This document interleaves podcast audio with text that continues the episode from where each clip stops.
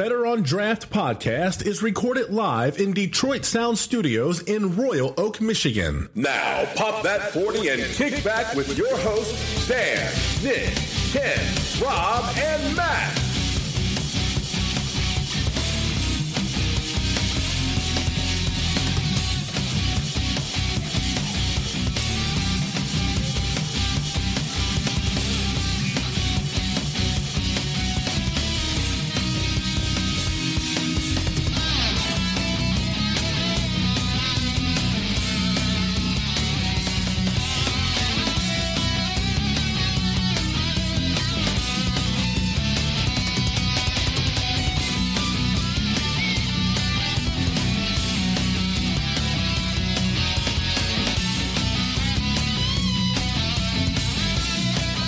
And we are live, episode number 90 of the Better on Draft podcast. 90. We're almost at 100. Wow. We're almost at 100. I'm excited for next week because next week would be the Sergei Fedorov episode. Yes, that is right. I'm, I'm trying to think of, of any uh, notable number 90s, and I'm, I'm just, as usual, drawing a blank. Yeah, we're, we're not really, as much as we're huge sports fans, we're not the Matt Bush style sports fan. Exactly. You know, getting all the mascots and know, knowing all the jersey numbers. Was it N- Ndamukong Suh? And Ndamukong Suh was number 90. There you Was go. Number 90. Go. Suh. Not a Lions fan, so I, I wouldn't know. Yeah, he's a Steelers fan somehow over there. Somehow my. so uh, as episode 90 is live uh, you, you can kind of tell it's very quiet in here there's not too much other people uh, we're very short staffed uh, as angela is up north matt bush is at a bachelor party nick is at the dcfc game so rob you're stuck with me how you doing hey, doing all right. what are you drinking over there I am double fisting right now, and, and as I'm looking it up right now, I, I'm going to go with the Pittsburgh Steeler because uh, new draftee, the rookie T.J. Watt, is going with jersey number 90. that's all you bro Yes, it is. Uh, so I'm double fisting. I've got uh, Cellarmen's coffee cider. Thank you for that. And Jake's vanilla bean porter from Paw Paw Brewing. So first try for these guys. I was just walking into Westport and I saw it sitting on the shelf. Just said, "Hey, that looks kind of cool." So I figured I'd just go ahead and grab it. Yeah, I, I've I've never seen a bottle of Paw Paw before. I've always seen it in the. Uh, thank thank you. As uh, one of our guests is modeling it Vanna White style. He's one of Bob Barker's beauties. Uh, I've never seen it in a bottle before, so I've always seen it on draft. I've always Yeah. seen them at the beer festivals, but I've never seen them in a bottle. So it'll be interesting to Yeah. definitely try. Do you like it? It's all right. I mean, I, I know, and, and people always say bad things about Atwater, but I think Atwater's vanilla, vanilla Java, Java. Porter is, is better. That on Nitro as well as Decadent on Nitro are two Oh, of my good favorite Lord. beers that I've ever had. I haven't had that in a while too, and I, I need to get back to getting a couple, getting a, like a six pack of that. Yeah, Decadent on Nitro is probably one of my favorites out there because they usually always have it on. Ni- It's either that or Vanilla Java Porter on Nitro at the the downtown Yeah. uh, brewery. Have you been to the the downtown brewery with the new patio? I haven't been there yet. No, They, they have the new rooftop patio. Gorgeous, gorgeous place. The whole place is brand new, almost like not brand new, but it's got that brand new feel because they did a lot of remodel. They did, uh, I want to say about a year ago, they did their entire food. Like they did it over, huge turnover. Brought in a brand new executive chef. Mm-hmm. Yeah. um, great point of sale system, of course. uh, which is why I know all of these things. Um, but yeah, it's really really nice over there, Yeah. and I, I'm glad to see it. And they got one of their one of their uh, their bar managers, which really sells the entire thing, and that's Chris over there. Chris does a great job. That's my guy. Shout out to Chris. Oh, sorry. Yeah, that's all right. that's that's he does such a good job over there with everything and uh, managing everything that your Yeah. expectations when you go there are pretty high in Yeah. regards to a quality of service. Yeah, I got. I mean, and I got to try um, because I was I was I'm hosting three nights a week now, and I'm at uh, World of Beer in Woodhaven, and they had um, they had Atwater's hazelnut uh, vanilla Java porter. I never had that. and I have to say that was pretty that was pretty good. I was I was surprised by that. I'll, I'll have to uh, definitely look at. Do, do they do growlers down there at Woodhaven? Uh, at World of Beer? I haven't seen. I, I that's the thing. I haven't asked. But I, I would I be don't know. surprised if they don't, simply because the amount of beer that they have to turn over to where you know before a lot of these beers get bad. I would expect that they'd want to, at least for their standard bearings beers, get rid of them as fast Right. as possible to turn it over. Yeah, 'cause they have so much on tap. Yeah, so I'm drinking uh, from uh, I believe it's called the K Town Brown Ale. It's from a brewery out in Kenosha, the Public Craft Brewing Company. Uh, pretty good, solid brown. Got it the last time I was in uh, uh, Wisconsin. Brought it back. We'll be uh, talking about bringing back beer over uh, state borders definitely today. Yes. I think we've been a, a We- few weeks. We've been trying to get to it, but Well, and, and I mean, a lot of that stuff's been updated. So, so there's, there's a bit more. I, I did a little bit more research on it, and um, there has been some some new happenings with said issue. So we'll we'll definitely get to talk about that. So we do have two guests in studio today. First, from the upcoming opening soon brewery Shipwreck out in St. Clair's Shores. Why don't you introduce yourself? I'm John Demers, uh, one of the owners. I have a partner. His name is Tony Balestri, and uh, the two of us have been lifelong friends. And this is our first venture into this. Are you a brewer, or Yes, I am. Or were you? A, did you brew at any other breweries before, or were you a home brewer? just a home brewer. Just a home brewer. Yep. How long have you been home brewing for? About uh, 13 years. now. Thirteen years. What was your first batch that you ever made? First batch I ever made was an American Pale Ale. American Pale Ale. Was it good? Real simple. Yeah, it was excellent. Was it a, a kit, or did you try to make it yourself? No, we, we actually uh, Okay. did the uh, the whole recipe thing and, and started out from whole Oh grain. wow! so is that going to be one of your beers that you're going to be introducing It is to It uh, Shipwreck? It will be our signature beer. your signature beer. What's it called? Uh, it's called Lost Rudder. Lost Rudder. And so I I'm like seeing a lot of nautical theme. for, for, There's It's really a a story right? that goes behind that. What's that? Um, there, uh, I'm a lifelong sailor. I've been sailing for about uh, uh, 40 years now, and I've done 23 Mackinac races. Oh wow! And uh, this past uh, this past 2016 Mackinac race, uh, we were about 27 miles north of uh, Port Austin. So if you're familiar with the shape, it's, Yep. you're just north of the thumb. And we're out in the middle of Saginaw Bay. You can see the uh, lights of East Tawas and Oscoda off our port bow. We're sitting in second place, closing in first place. It's about one one o'clock in the morning, and we had done a watch change at midnight. And I'm down in my bunk, and I'm just starting to doze off, and I hear a clunk, then another clunk, and by that second clunk, my feet are already on the sole of the uh, cabin floor, and I'm racing up to the cockpit, and it's my boat. My nephew's at the helm, and before I could ask him what that was, the whole boat shook, and there was a loud bang. oh no! And we're doing about nine knots, downwind, full spinnaker, full mainsail, and uh, he goes, "I don't know. I can't tell you exactly what he said because we're we're broadcasting here, but Oh, no, uh, you can. You can. Believe me, you can. There, there's, there's there's no well, it- regulations. It, here. was uh, what the fuck was that? There you go. And, uh, so bottom A little line, more oomph on that one. That's right. And so um, I just checked the rig. So he looks up the rig, and with the flashlight, everything's intact, and everybody's tethered in in the crew that's on deck. And so I grab a flashlight, and I'm going to go down and check the aft cabin, make sure everything's watertight. And then all of a sudden I hear another, oh my God, you know, what the fuck? I have no helm. So I peel off under full spinnaker. The boat wants to, naturally, the wind will make the boat round up. So now you're perpendicular to the wind and you take a knockdown. So that means going over. And uh, so I get up onto the deck and I cut the spinnaker loose, let it fly like a flag. And when everything settled down, went back and looked over the back of the boat, the stern, and here was our rudder hanging there just by a thread. We had hit a deadhead, a floating log that was at water, you know, surface. Okay. And it just sheared the rudder right off. Oh my gosh! So, make a long story short, we deploy a, an emergency rudder, fire up the engine, call the Coast Guard, tell them we're dropping out of the race, we're retiring. And the Coast Guard says, okay, everybody's safe. We're a crew of six people on the boat, and everybody's fine. Um, we're making our way back to Port Austin under, under power. We're doing about three and a half knots against the wind and the waves. And uh, about 15 minutes later, Coast Guard hails me back on the radio and says, We just wanted to let you know that your current position, you're smack dab in the downbound shipping lane. And there's a freighter 10 miles north of you. Oh no! They're downbound. So I told him, I said, well, we're getting out of the way as quick as we can. Uh, he goes, don't worry about it. We've already radioed them, told them that uh, you're in distress. They're slowing down. They're going to remain on station until we can get there. We tied up to the Coast Guard vessel 45 minutes later.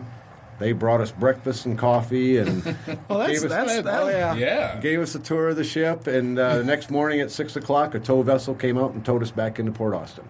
Oh my gosh! So Wow. because of that, we have a story to tell, and we got a beer to go along with it. So, so the name Shipwreck comes from your 2016. Well, shipwreck. No, shipwreck is really just based upon you know my love for the water. Uh, my last name, the French translation of Demers, is of the water. okay. So, uh, being you know, growing up in St. Clair Shores on the lake, uh, always being a sailor and a boater, um, we felt that it was a good tie-in to it. Plus, we're on the nautical mile.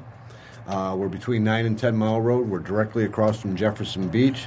The building that we are currently in um, used to be an old roadhouse back in the days when Jefferson Beach wasn't a marina; it was an amusement park.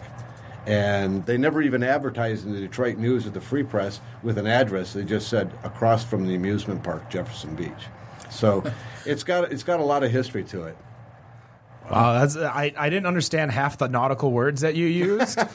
Don't worry, that's why we're recording it. Not now going we to can, lie. Now we can Google everything. Right. Once, once we get Tra- to, like a Google tra- is there is there a Google Translate for nautical and I, nautical? I, I don't think so. It's it's funny you I, say I that. understood. I understood most of it. The hand motions helped. yes. Um, so obviously, the people listening might not be able They to won't see follow, but uh, nonetheless, they can probably see and hear the story from you if they uh, show up. Uh, you're planning on opening within the next two weeks. Right. Is the uh, the goal? Um, what other beers are going to be on the? Oh, we'll have uh, on tap. We'll have six core brews. Okay. Um, there are naturally again too. One of the one of the whole themes behind this is a nautical theme. It's paying honor to, you know, the sailors, the mariners that sailed the Great Lakes for years, um, as well. A lot of people aren't familiar with the nautical history or maritime and shipping history of the Great Lakes. Uh, we actually lead the world in shipwrecks within our waters. And so we want to pay honor to those that sailed and, and you know perished out on the uh, the lakes themselves. Will you be playing Gordon Lightfoot like No. over and over again? Because I think that's everyone's knowledge of the Great Lakes shipwrecks is Gordon Well, Lightfoot. I mean, they can't name a beer Edmund Fitzgerald. No, they cannot, I mean, Great Lakes, Great already, Lakes already has it. it. Exactly. Uh, no, but there there are. In fact, I can tell you a little history uh, on three separate days, all in November. Uh, back in 1913, it's the, known as the greatest loss of life on the Great Lakes. 273 sailors lost their lives over a three-day period, November 9th, 10th, and 11th on the Great Lakes. Um, there were 27 ships that went down. And because of that, you know, a lot of people don't know about the storm in 1913. It was a, it, very similar to a storm that the Edmund Fitzgerald sank in. It was a November gale. I, I didn't know that Edmund Fitzgerald. I just know that there's a song by Gordon Lightfoot. I'm, I'm not gonna lie. Like mo- most of my most of my knowledge is either Gordon Lightfoot or um, those uh, those tours that they have in like Mackinac Yep. or um, where they have the, the glass bottom so you can see the shipwrecks under it. And there there's a lot of times where there's a lot of photos when like the the water is so clear and so straight that you can get good aerial photos and it looks right down and sees everything. Yep. Um, so um, I'm glad your your 2016 is sad as you know going into first place or trying to get into first place and you you lose your rudder. Um, have you ever? What was your best time or best place in regards to it? Because you said you've been doing it for 20 some odd years. Yeah, you know, with the race, uh, uh, with Mackinac, you know, whether it's the Chicago to Mackinac or the Port Huron to Mackinac, um, the best place that I ever finished in was in second. Okay. Um, I've had some real close opportunities. The thing is, is that with that race, you know, it's it's um, probably ninety percent luck, ten percent skill. Uh, it's where you're at, getting lifts. You can be two miles away from a boat and see them, you know, to your port or your starboard side, and they're moving and you're not. They they found a shaft of wind, and that's the way the air moves on Lake Huron or Lake Michigan. It moves in shafts. Um, you can play the thermal sometimes. That's you know like a, a hang glider would. Um, the heat that comes off the land late in the day will create wind, and if you're lucky enough to catch that, you can ride that out as long as it lasts. So again, it's it's all luck. I, I can listen to you talk about stuff I don't understand, but it's when you're when you're so passionate. It, was the same thing when we had Schoolcraft on here.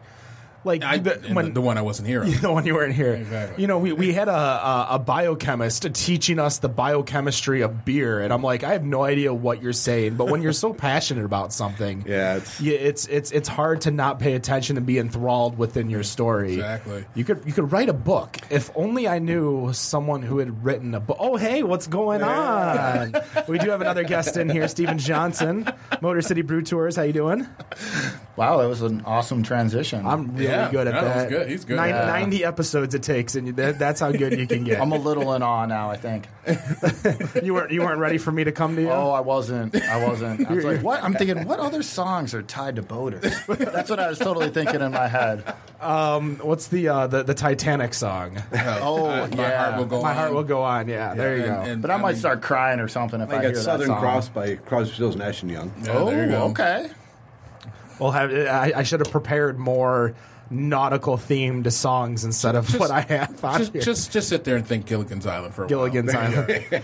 Have you ever noticed the theme of Gilligan's Island for the first season where they announce everybody except for one character and instead of saying her name, they say and the rest? instead of saying her name. Hey, it, it's it's got a rhyme. I, I guess so. I guess so. Uh, so, welcome to the show. This is your second time on here, first time without technical difficulties. Oh, this is super smooth. There's no bands playing, security's not walking by, and none of that stuff. So, uh, you were on right uh, about a year ago, literally a year ago. Yeah, it was it was funny. Like I emailed you what a week or so ago, and I said, "Hey, I'd love to do some work with you guys and have some fun." And then on Facebook, that one year anniversary picture popped up, and it was like us doing that show. And my wife's like, "Oh my god, it's so funny! You were just talking to me about that." And then on Facebook, it, I'm like, "Amazing!" Facebook knows everything that's It- going oh, yeah. on, Oh, yeah. basically, don't they? It does. Exactly. It does. We we had so uh, we've been obviously promoting our, our shows from last year as well. Uh, that was such a great and terrible show all at the same time because the guests were great. Having um, we actually had a gentleman on from Tokyo who actually Yeah. ran a craft beer bar in Tokyo, Japan. And like listening to his story and how like the craft beer boom's getting out there, and we're like, man, if we could only get better audio for this, simply because we were battling against a uh, um, a band. Yeah, we were, we were we, yeah, that we were battling a band. Reggie and the I felt party. like we were part of the action, though, for Yeah. sure. So, Yeah. But we had good beer and we had food. We and had we were all really hanging good out. beer. So Oh yeah, yeah. No, we we had some really really. It could be a lot worse. Oh yeah. There, there are. So, what are you up to these days? You're doing. Uh, you've got obviously a show that you've been doing with uh, Paul Starr called Two Beers In. True. That yeah. you can uh, you can get on iTunes, Stitcher, all those other places. Uh, I actually have it on my RSS feed. Ooh, that's so exciting. I, I listen to your show. I'm a fan. I feel like you knew what was going on. I did not. So we've done. Let's see. We're up to four shows that we've done, and our format is that we. Well, it's a simple concept, isn't it? It's not so different than what you're doing right now. You drink beers and you talk to We people? drink beers and we talk to people. Yeah, but in this case, we talk to each other. Okay. So sometimes it could be maybe a little too romantic. I don't know. You know, it depends on the venue we're at. We've been at some breweries and we'll be recording, and then they'll like turn the lights down in the brewery. Paul and I look at each other and like, this is kind of like a date now. Play a little Barry Manilow in the yeah, background. Just like this isn't really what we had in mind when we thought we were going to start ah, this. So like, hey girl, I heard Yeah. you like IPAs. Is that, is, that, is that Isaac Hayes? Maybe. See, if I had a voice that awesome, I would just be throwing that out all the time. but got I a- definitely don't. I got a really big stout. Wow. Whoa. Whoa. A little innuendo over there. Oh, that's that's. I'm looking at. I'm looking at your Oh yeah, yeah. stout that- right that- now. I- yeah, it's a big bad Baptist. Big Bad Baptist. Uh, so you got that. yeah. You just started a blog with Better on Draft. uh, this amazing group of guys better on draft, right? I'm excited. So I'm going to call it the Beer Tour Guy blog, and we're going to spin that into also a podcast that at some point in the future we're going to start doing a couple times a month with a format that probably will shift from what I say right now, since that changes what the more happens. I drink, right? That's how life works. Yeah, but the idea is I've been running a beer tour company since 2009 called Motor City Brew Tours, and I take people to breweries for a living. So I get lots of interesting stories, experiences. I get to meet so many cool people that I'd love to talk about that a little bit in terms of running a small business, being a beer enthusiast, being a bike enthusiast, being in the beer business, but being in the beer business in a different way, right? I'm not a brewer. I'm not running. Uh, Have you ever homebrewed? I've ever homebrewed? I've homebrewed with other people, where I'm sure I cleaned up and I helped drink it with them. Oh, okay. And what I quickly realized was I enjoyed drinking it More than the making it. more than the making it. And I have uh, hats off to everyone who likes to homebrew and everyone who professionally brews. But I definitely created a business around the fact that I like to drink beer. And that's I focus on that. Sounds very familiar. Yeah, it does, doesn't it? It does. It sounds very, Like, very when it, familiar. When it seems familiar, you just say it out loud. I'm like, Yeah. everyone in this room kind of looked at me like, yeah, Yeah. get that? No, okay. no, we get it. Yeah, and it's a question you get asked all the time. Isn't oh, you must brew, you must know all this science stuff. And you were talking about Schoolcraft College. I'm thinking, I don't. Like, I understand the concept, and I could explain to you making beer on a real simplistic level, which is Mm-hmm. how on tours I probably need to explain it. And I mean, I, I've, I've got a, a laminated, you know, sheet of paper from Northern Brewer on, on the steps to follow, and I followed the steps. That that's that's what I did. Did you though? Did you follow all the steps? I followed the steps. I, I Were made- they in the right order? Yeah. We heard your brewing story. Hey. We know what happened. Well, hey, Wow. it turned out all right. I mean, George from New Belgium said, "Hey, it was it was it was decent." Oh yeah, we, we did have Jorge on. Yeah. who the, also the guy who knocked out Milwaukee's best within a few sips. It's true. yeah we it's it's quite interesting when you when you talk about like starting um, a brewery starting a, a business around beer because obviously that's what better on draft is. Um, and that's what schoolcraft is doing. And one of the big things that we uh, always keep wanting to make sure to bring up is is that we're doing a $2000 scholarship for next fall semester for schoolcraft cool. college. We teamed up with a bunch of breweries including north center brewing over in northville michigan. Uh, check them out north center road just south of eight mile. Go say hi to kevin. Uh, tell him to put the coconut brown on again and again and again it's one of their best beers they've I've ever had made the coconut brown. I like that from beer. North Center. Yeah, it's definitely. amazing. Uh, usually, it's a fall beer for them, so that should be coming out within the next few months. Um, but yeah, uh, great job. If you go sign up and you uh, go through the brewery and distillery program at Schoolcraft, you can apply for our scholarship. We're giving away three technically total: one for twelve hundred fifty, one for five hundred, and one for two So uh, go check it out. Um, we have a lot of people that have uh, tagged on for that as well. Uh, definitely go support them. So why why did you start a brewery tour company? Like it just it just seems very interesting. So, you know, originally it was that when I traveled, I like to go to breweries, like most people do, and I like to ride bikes. So I was uh, in a job I didn't particularly like, and I um, went on this uh, this uh, bus trip to wineries with my wife, and we were driving back from the southwest part of Michigan back to Detroit, and I said, "We should do that with breweries," and it was just so simple when I said it out loud. She's like, "Yeah, what would we call it?" And then we just spent like I don't know two and a half hours driving back from the St. Joe area, figuring that out.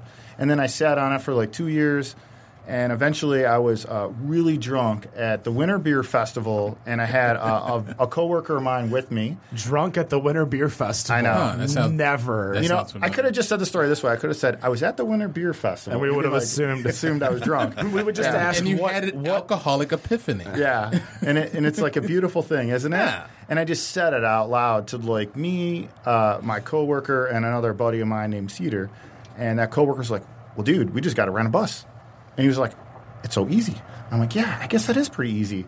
You know, and then of course the next day, as we're completely hungover, we're like, "I think we talked about this yesterday," and then in the weeks coming out of that, we eventually, uh, you know, came to form an LLC and said, okay, well, we'll just rent a bus and we'll see what happens. And it was so simplistic. And, you know, the basic idea of we'll throw friends on a bus, we'll go to uh, breweries, and we'll hang out and have fun. And that was what we wanted to do. Uh, eventually, I figured that out into a business model, but I wouldn't say that it was some like I sat down with uh, an investment team and we built out and we had this amazing uh, business plan. No, it was not that. The funny thing was, at that time, I was also uh, in grad school, getting an MBA, learning about all that stuff. But that's not really how I launched it. I just launched it like this would be fun, and if things work, we'll go from there. And they have. Uh, I don't. I don't have that original business partner anymore. He kind of moved on to different parts in life, but um, I've I've brought in lots of other people to help me with the the tour company as kind of part time tour guides now, and just I will come out of something like this, or we'll we'll have another drunk epiphany and be like, what if we instead of just doing buses, uh, we don't need a bus. We'll just walk there. We'll do walking tours. Uh, what if we don't do that? What if we do something with bikes? Uh, but we can't drunk bike, so let's figure out how we finish at a brewery. And then eventually we launched Bike and Brew Tours, and now that's 40% of the business is biking. So we're in the thick of that. So tomorrow, for example, I'll be taking uh, 20 people out of Atwater Brewery, and we're going to learn about the history of Detroit. And then you'll finish at Atwater for a burger and a beer at the end, and it'll be very social and very fun. And then out of that, you get to meet 20 awesome people that have like shared common interests. And at the end of the day, I'm lucky. Like that's the business is that. So there's all this other crap in the background that doesn't really matter. But the fun stuff is on a good Saturday. All right, the rain is blowing through right now. So tomorrow's going to be gorgeous. We're going to wake up. We're going to get on bikes. We're going to bike around Detroit. We're going to finish at a brewery and drink some beer.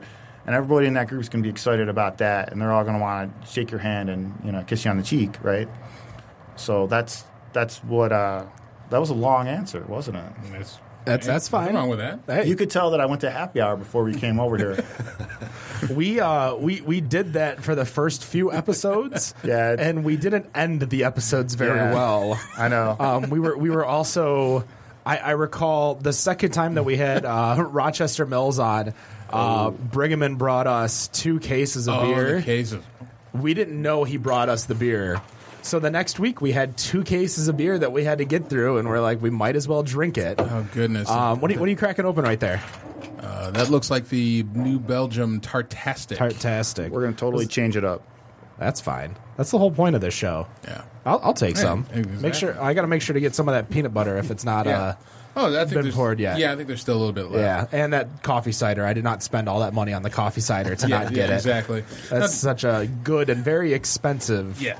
drink. Like I said, much, Not- much appreciated. Not not for the fact of like they're overpricing. It's just the fact that it's very expensive itself. right. How many Now- cu- how many cups do you want in front of Oh, you? That's my I just I just question. sip out of this one and then it just fill it in. Uh, now, John, you said you, you had started home brewing. You, you were home brewing for about 13 years. Yep. Finish that. Um, at what point did you decide, hey, it'd be, it'd be a really good idea to open up a brewery? Well, I one of the things that I do, do for a living, I work in intellectual properties. So I work with patents, copyrights, trademarks, and so I get to travel a lot as well. And a lot of my clients are out in the uh, the Northwest, so spending time in Seattle and Oregon, and, and checking out a lot of the uh, you know the boom really out there, as well as in Denver of, of the microbrewing industry. Um, and talking to the brewers and getting to you know get inside, not being on the outside, but getting inside um, and looking at the business model. I'm getting to that point in my life where retirement was starting to stare me in the face, and I'm not the type of guy that's gonna you know sit on a easy chair or lazy boy and, and watch sports. I'm I'm I'm alive. I got to be involved. Right. I won't ever retire. So I had to find something that was going to be, you know, transcend into a next or second career that would be, you know, something that I would do for the rest of my life. And I love beer. I, you know, it's always been. Uh, I, I'm lucky. My uncle was a brewmaster down at Stroh's um, before they stro- closed the Stroh's uh, Oh, brewery here in Detroit. And so um, I had that part of it. My grandfather was from Cork, Ireland. Um, he brought brewing with him over here when he came from Ireland uh, years ago. And it's been in my family for years. And it's just one of those things where it just seemed like a natural for me. Oh, okay. Now, as far as getting into the brewery and you know getting the facility and the licensing, how how did that process go? Especially with the city, because I mean, essentially, you know, potentially, obviously, if you open up within the next two weeks. You guys are going to be the second brewery out there in St. Clair Shores with Baffin, and then uh, I believe Jamex Brewing is is hopefully going to open at some point. 'cause I, I saw them post a, a test batch. Yep. Uh, but I guess tell us that about, about that process of, of going through the city and getting out there to, to really you know get this thing open. Well, uh, it's an interesting story too. I mean, as far as that's concerned, um, we had our brew system before we had our building. Um, we we picked up uh, uh, a brew system that was up in uh, Traverse City. It was the old Bravo Zulu. Oh, they just they just closed not too long ago. Hey, yeah. So it was. okay. Um, we had our business plan together. Um, we were looking for a facility. We knew with the, the nautical theme that we were going with and the chosen name and so forth, we were looking for a place that would be in close proximity to the boating industry. Um, and knowing that St. Clair Shores, the nautical mile and so forth, I lived in St. Clair Shores, spent, you know, grew up there, um, that it had to be somewhere in that area. And so this building that we currently have was built in 1926. Um, like I said, it was an old row house. Uh, it's a very large building, and it's got a very storied history behind it. Um, and it was up for sale. Um, it was a German organization that owned the building, and it was a nonprofit, and so it was being sold. Now it was going to become a taxable piece of property. So we had to work with the city of St. Clair Shores in order to make it so that what they were envisioning, what we were doing, was going to be in line with the uh, the Nautical Mile Merchants Association and fit in there, and and again be a good you know community uh, Right. steward and so forth. So. Uh, we were able to uh, make everything come come to you know play. We had our brew system sitting in storage for almost uh, nine months. uh, we we literally from the day that we bought it, we had 24 hours to get it out of that building up in Traverse City and back down here into storage. Oh, And So that happened very quickly. Um, Wow. But What then was it was how big of a system did Bravo it's Zulu a have? seven barrel. It's a seven barrel system. Okay. Yep. They were in operation for what about a, a year or so? I believe up so. Yeah, they weren't open that long. No. Yeah. Okay. So the system is basically, I mean, for all yeah, intents you got and it. it's brand new. You got a great system. We do. Okay. Hmm. Yeah, I'm trying to actually find Bravo Zulu online, and they've uh, removed themselves pretty much from uh, existence on Facebook. So Yeah, it was unfortunate that you know their location really is what did them in. Um, they used to have a small location downtown, and then he went from a large three barrel system to a seven barrel, and he moved outside of town into an old Mercedes Benz dealership, and the clientele just didn't follow him out there. Gotcha. I mean, it's it's really really hard when you're you know you you do have non like off the beaten path breweries like Right Brains up there, Exactly. Yeah. But you didn't have the history of Right Brain. You don't have the distro of Right Brain to where people aren't going to go out of their way to get to the Salon Saloon um, over in Traverse City. So you know, for myself, like when I went uh, to Traverse City to work uh, two and a half years ago, I was up there for three days working. And I literally just walked the streets and walked into the breweries. Um, I was at Mackinaw Brewing Co., which I believe is one of them uh, just because it was there. Like I, I, I could have driven somewhere else, but I'd rather have just stayed downtown. And I think that's that's where you see a lot of these, you know, location. As much as your beer can be so good, you need a location, Yeah. um, or you need a great marketing team, and that's that's one of two things. Like Downey's location is not good at all. No. Over No. in, in Dearborn, Michigan, but their beer is good. Their atmosphere is phenomenal, Mm-hmm. and I think that's what sells more than anything else is the atmosphere. First of all, Right. and they're also smart enough to where they're bringing people in. They're doing yoga there. They're doing um, they they they have so many uh, such a big space to where that you can play bags inside and a few other games to where it, it makes it in a an a, a reason to go. Whereas you have Dearborn Brewing Co., who's smack dab on Michigan Ave, where they have a window that you drive by and there's a giant tanks, and you're like, oh, that's a brewery. I'm going to stop in. Right. So there there is a method to the madness. And you have again older breweries like Dragon Mead is in a garbage position. Oh goodness! Um, I mean, I, I never would have even thought. I mean, when I went there for the first time, I'm like, wait a minute, they're on a service drive. But but how long they've been open for is what keeps 20 them- years? Yeah, Yeah. twenty. Oh yeah, this, This is the twenty year weekend? twenty year anniversary. They're doing something at BFD too, I think. Uh, they are doing a tap event there, but I believe it's uh, tomorrow. What's the day today? They've got Today a is the col- thirtieth. Tomorrow's July. So they've got a collab with. Uh, they have a collab with Kuhnhenn. Yeah. Yeah, Dark Heathen, I believe, is what it is. And they're doing that release tomorrow. Yeah. I think that's the deal. That sounds right. So you know you you have all of these the off the beaten paths, but they've earned their stars and stripes from either being old um, enough to where your choices were limited, so you went there. Um, and I think that's what why you get places that are still open that have been open for so long, like Baraboo. Like nobody talks about Baraboo. When was the last time you went to Baraboo? Never. Really? Never been to Baraboo? I, I went to Baraboo. No, I, it's goodness. The, the, the first, the last time I went, I remember taking my ex, who at that time just turned 21. So this was five years ago. And the time before that, I couldn't even tell Mm-hmm. that you. that probably was about the last, the only time I'd actually been there. but they're always busy. They always have people there. And Yeah. it's, it's because, you know, they, they become a staple for being so long. Yeah.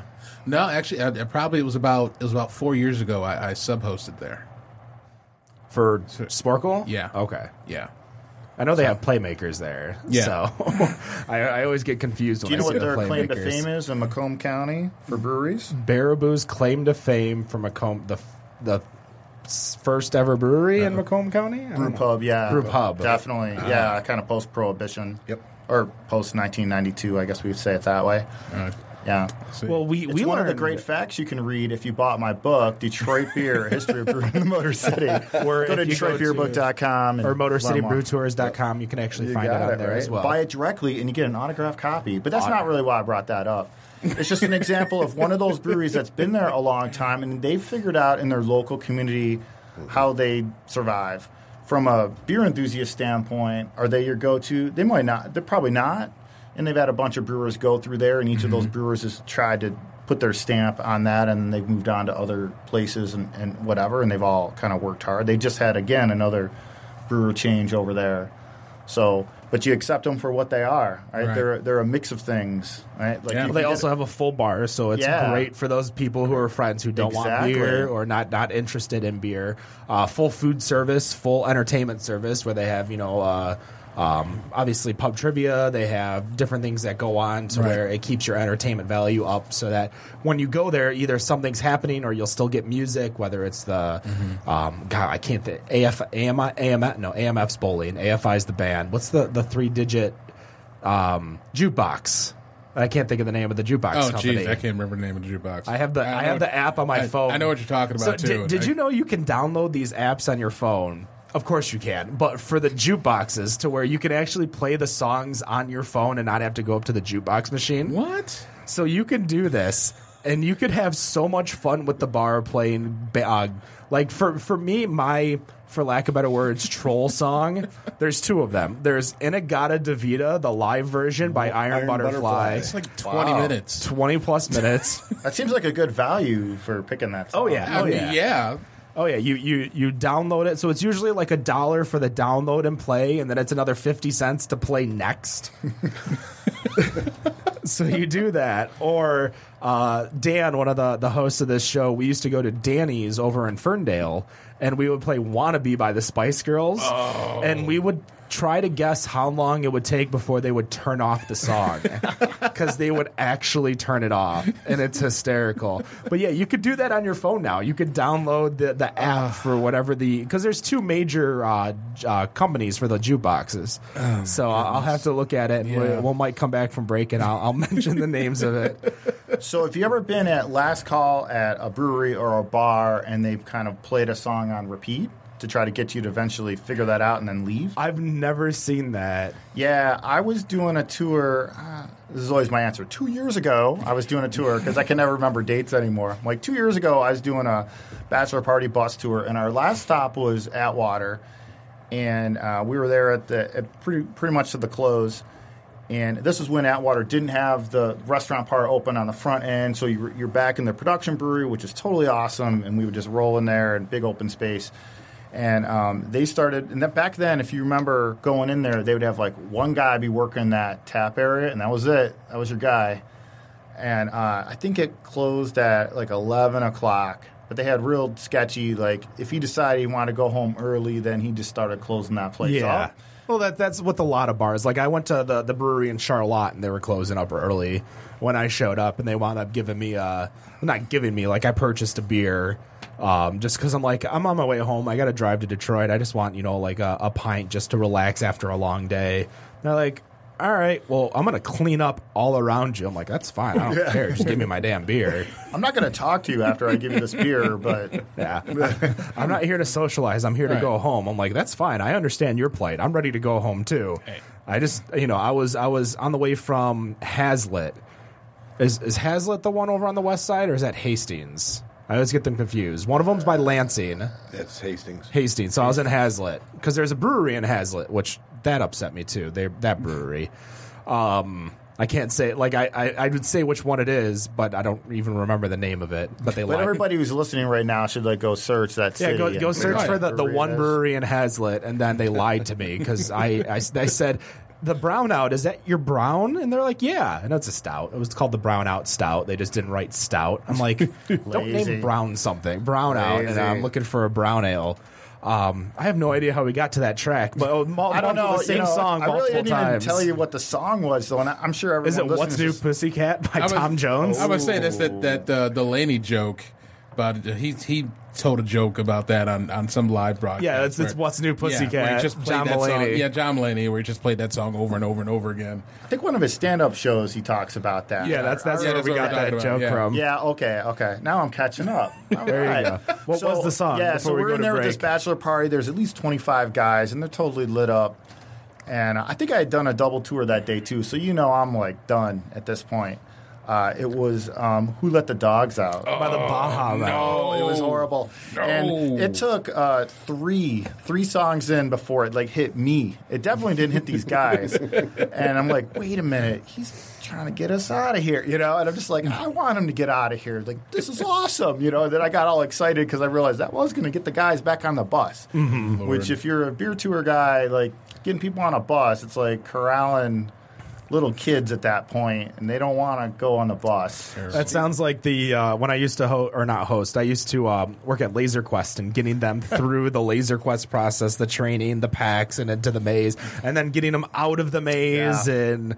You know, they get lost and all that stuff. But uh, we're going to take a, uh quick break. We'll be right back with the Better on Draft podcast. and John we Brown. are back with the Better on Draft podcast, there we go. episode 90. Number ninety, Uh, TJ Watt episode. the TJ Watt. You're stupid. it's probably some stupid, like, Pittsburgh Penguin number two. Don't get me started on the Penguins. Penguins suck. I don't understand that. It's like everybody is like, "Oh, you must love the Penguins." I'm like, "No, no, I hate the Penguins How do you hate the Penguins Because- and love the Steelers? because Sidney.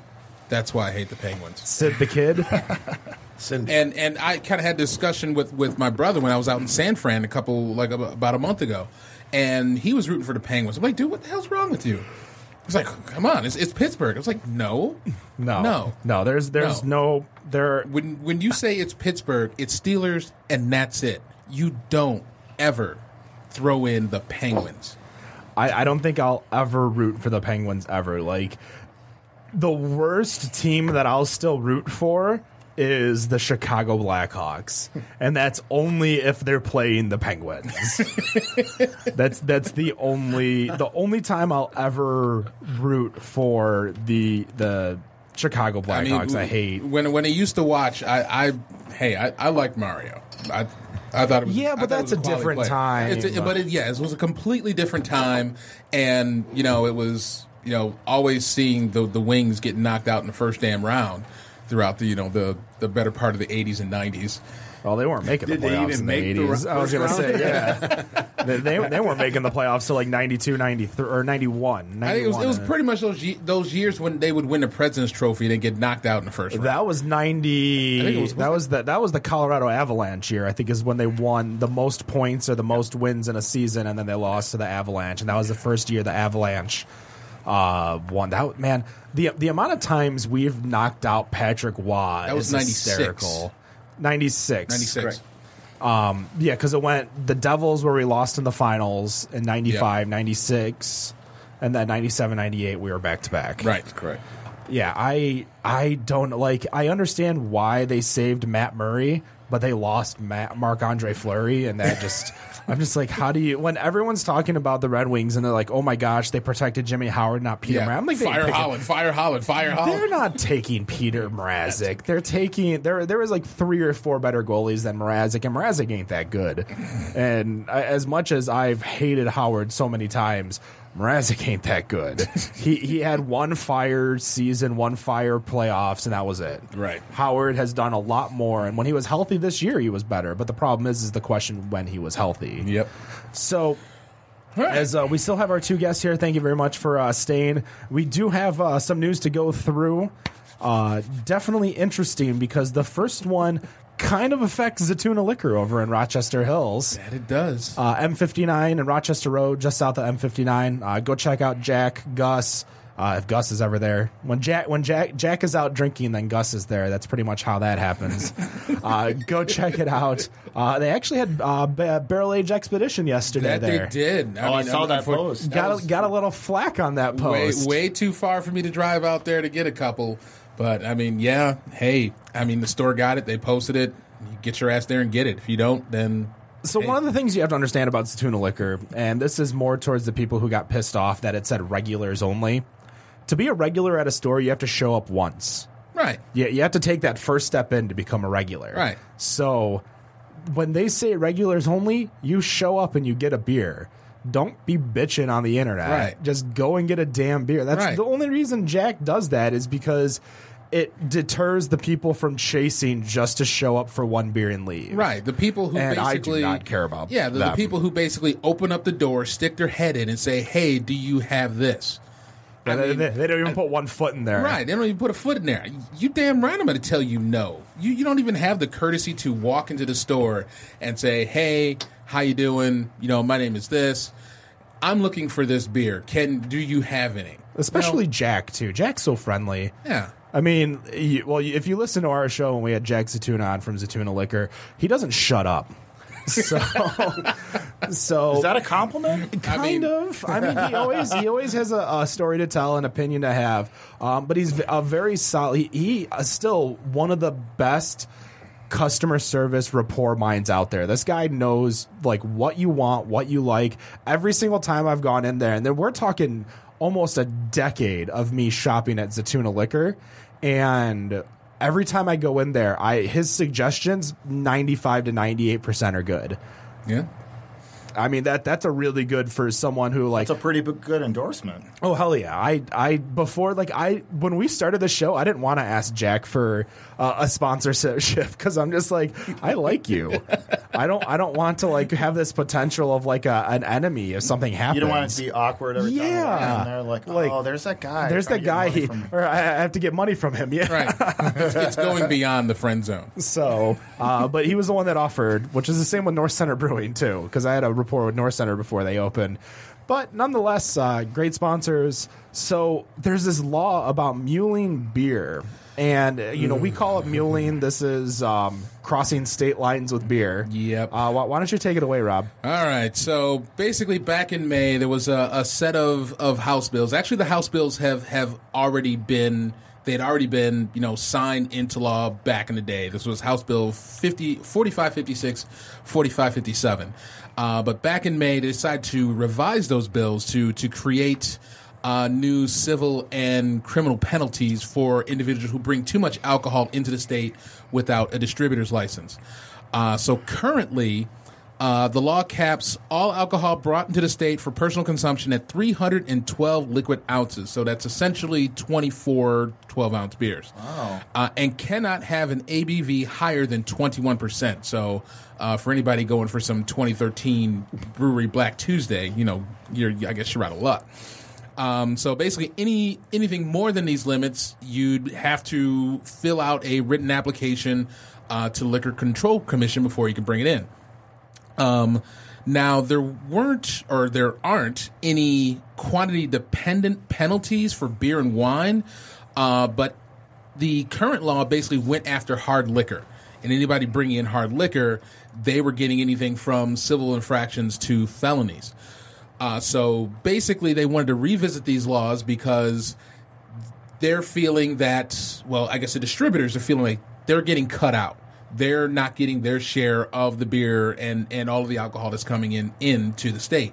So them being having their lobbyists, they went to legislator or legislation, and so ultimately our new the new bills would bring punishment to now the beer and wine side, um, essentially the same way as people would get punished for the hard liquor. Uh, so essentially, anything exceeding the three, three, uh, 312 ounce limit would be a $500 fine. Um, anything over 45,000 milliliters, so 60 bottles of wine or essentially five cases of beer, that's a $2,500 fine and potentially 93 days in jail.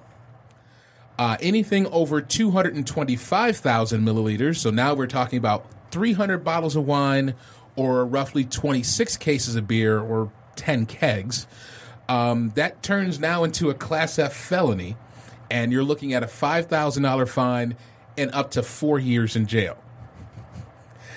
Now, apparently, from from all of this, they, was, they were they were going from a study uh, that was taken back in 2015 that reported that 64 million dollars in wine was shipped in, into Michigan illegally. So they figure, you know, if wine's going to come in, let let's go after everything. Um, so they made these changes to the bill. Um, from the point of which I looked this this information up and, and saw the article about it, it had already passed the House. Uh, so it had, it had already been read in the House back in in May. Uh, it passed the House on May 25th. It reached the Senate, and the Senate passed it last Thursday. And as of yesterday, it is basically waiting for Governor Snyder to sign.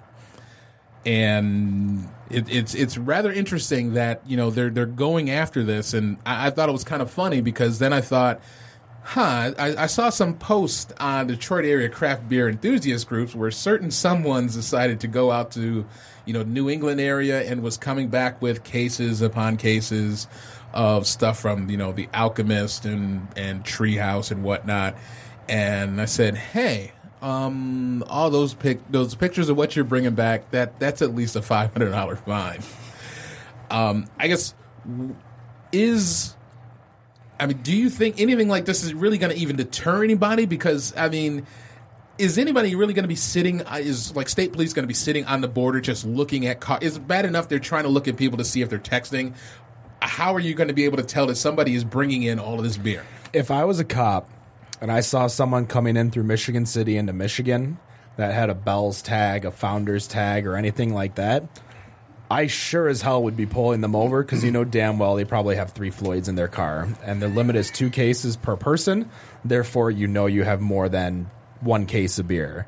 And if you get a cop that has having a bad day or something like that, then he's going to write up tickets as if it's no big deal. But uh, the thing is, Wait, is that a sticker is going to be enough to, to basically give a, a cop enough probable cause to pull you over? Oh, I, I would think so too. If if I saw a bunch of stickers on a car that were alcohol pro alcohols type stickers, Bell's, Founders, etc., I would be watching that car like a hawk, thinking that they're probably uh, intoxicated as they're driving, or easily fail a breathalyzer test. So in the law, though, what would be the legalities? Like, what would could they just So this- randomly pull people over? Like, Yeah, so no, written that's in a just- way, right? That's, so that's the I big don't I don't think you can be randomly pulled over. Obviously, you have to have some probable cause. Right. I think this is what they what they would consider a secondary offense, unless obviously somebody's tipping off for a big mule, like someone who's trying to bring in you know a thousand cases of beer illegally. I, I think um, you'd you'd have to see it because essentially, if you get even if you get pulled over for a traffic infraction, there has to be some sort of probable cause that comes out of that for them to be able to search the vehicle. Why are your axles riding so low in your trunk? Again, I've I've I got been- an IKEA futon in the back. How about that? I've I've I've been pulled over in regards to uh, transporting computer parts across state lines uh, because of that. My axles were riding too low. Cop wanted to see what was going on, um, and we wound up. We had to go, like, we had to walk, find a rental car place. This is pre Uber. Can't get a tax off the taxi out the freeway. Find a rental car to then drive back to our car because he locked our car, saying we can't drive it until it because he had something that could see what the the weight was. Like Yeah. we drove onto something and it told what the weight was. Mm. We had to knock off weight before we could drive it because we were overweight. And if you're driving a car that has 26 cases of beer or more, you're overweight. Yeah, you're gonna you're gonna put quite a bit of, on those axles. Yeah. So so again, like we're we're, we're talking about an, an industry to where it's going to be a secondary offense. You'll be caught based on something else. You won't be caught based on you'll be caught from texting and driving, checking your phone, you know, for directions or anything like that. Mm-hmm.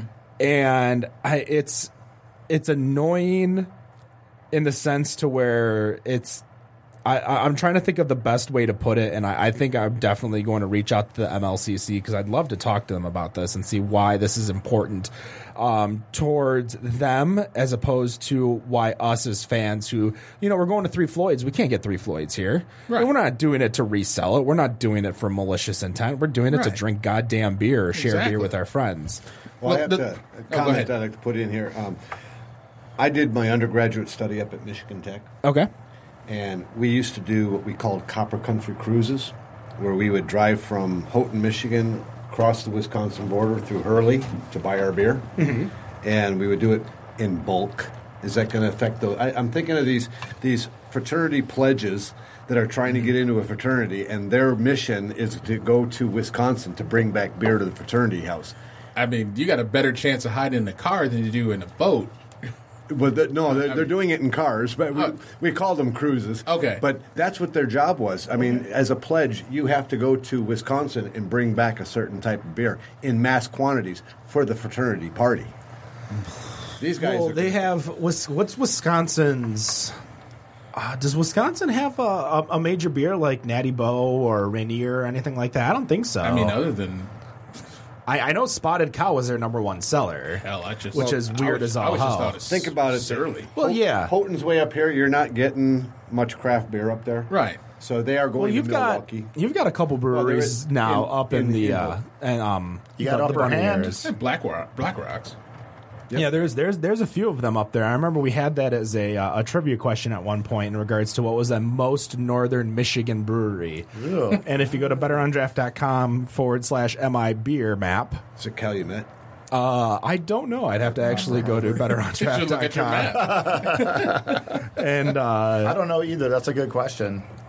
as, as I'm bringing it up right now. So uh, again, like I think there's there's specific reasons as to why it's there, and I think the second that it hurts someone bad, like someone close to us or anything like that, is the day that it's going to. Uh, um, matter but you Right. know for for people it's uh brickside brewery is the the most northern one yeah. in copper harbor Copper Harbor. Okay. I, what I- what I think is, is kind of interesting about it is that the the rep that sponsored the bill, uh, Rep uh, Joseph Bellino Jr.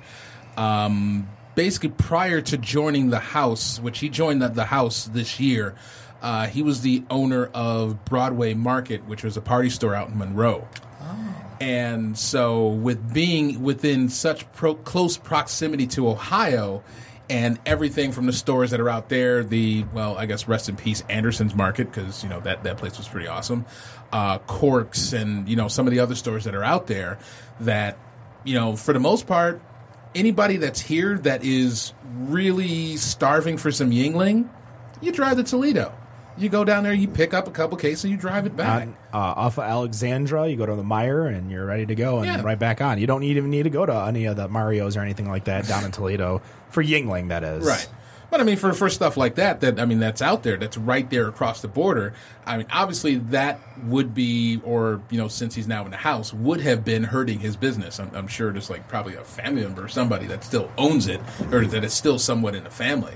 But I mean, one way or another, that you know, stores like that that are sitting on the border are going to get hurt by all that beer that comes in from other locations. I read uh, I read an article last year. My wife's from Milwaukee, so I have a, a, a big love for New Glarus Brewing Company, which you can only buy in Wisconsin. Right. And uh, I read this real interesting article, and it, it talked about the uh, Mars Cheese Castle. You ever heard of that place? It's uh, not far from Keno- or it is in Kenosha. Since you were just drinking a Kenosha beer, I was gonna say that's where I go when I get to my, my Wisconsin beers. I go to Kenosha and go to Woodman's, or I think is the name yeah. of the big So market. it would be not too far from where Woodman's is, just off the highway, and Okay. it's it's this beautiful place of you know everything Wisconsin.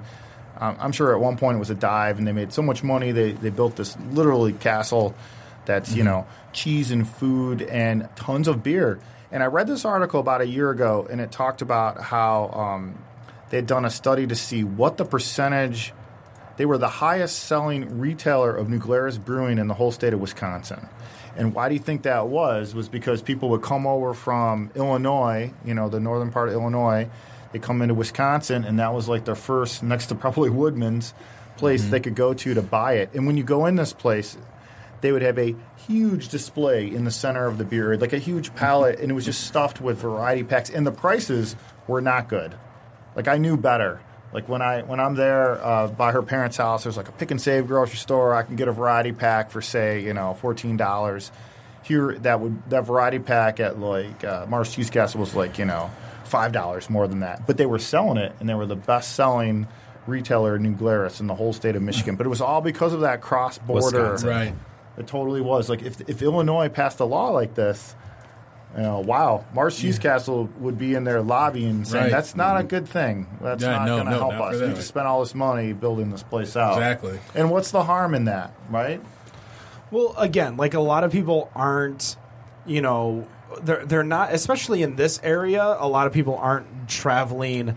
It, it's not like Zatuna Liquors going to Ohio to pick up Yuengling to sell at their store, Right. You know, and I understand the the business portion of it. And the one thing you have to understand is is that you not buying that. It's not that you can't buy Yuengling, so it's not like you're taking money out of the business out here. It's the fact that that money would have went to a beer in Michigan. You would have bought a six pack or a twelve pack of Oberon as opposed to a And they twelve would have pack. got that tax revenue. Correct. I get that. Right. Yeah. So uh, again, playing you know devil's advocate, both sides. Um, you know, being being this business first podcast, you have to look at all of this to be, you know, what's best for the consumer and what's best for the business. And as the consumer, we still have some of the cheapest beer in the country. Right.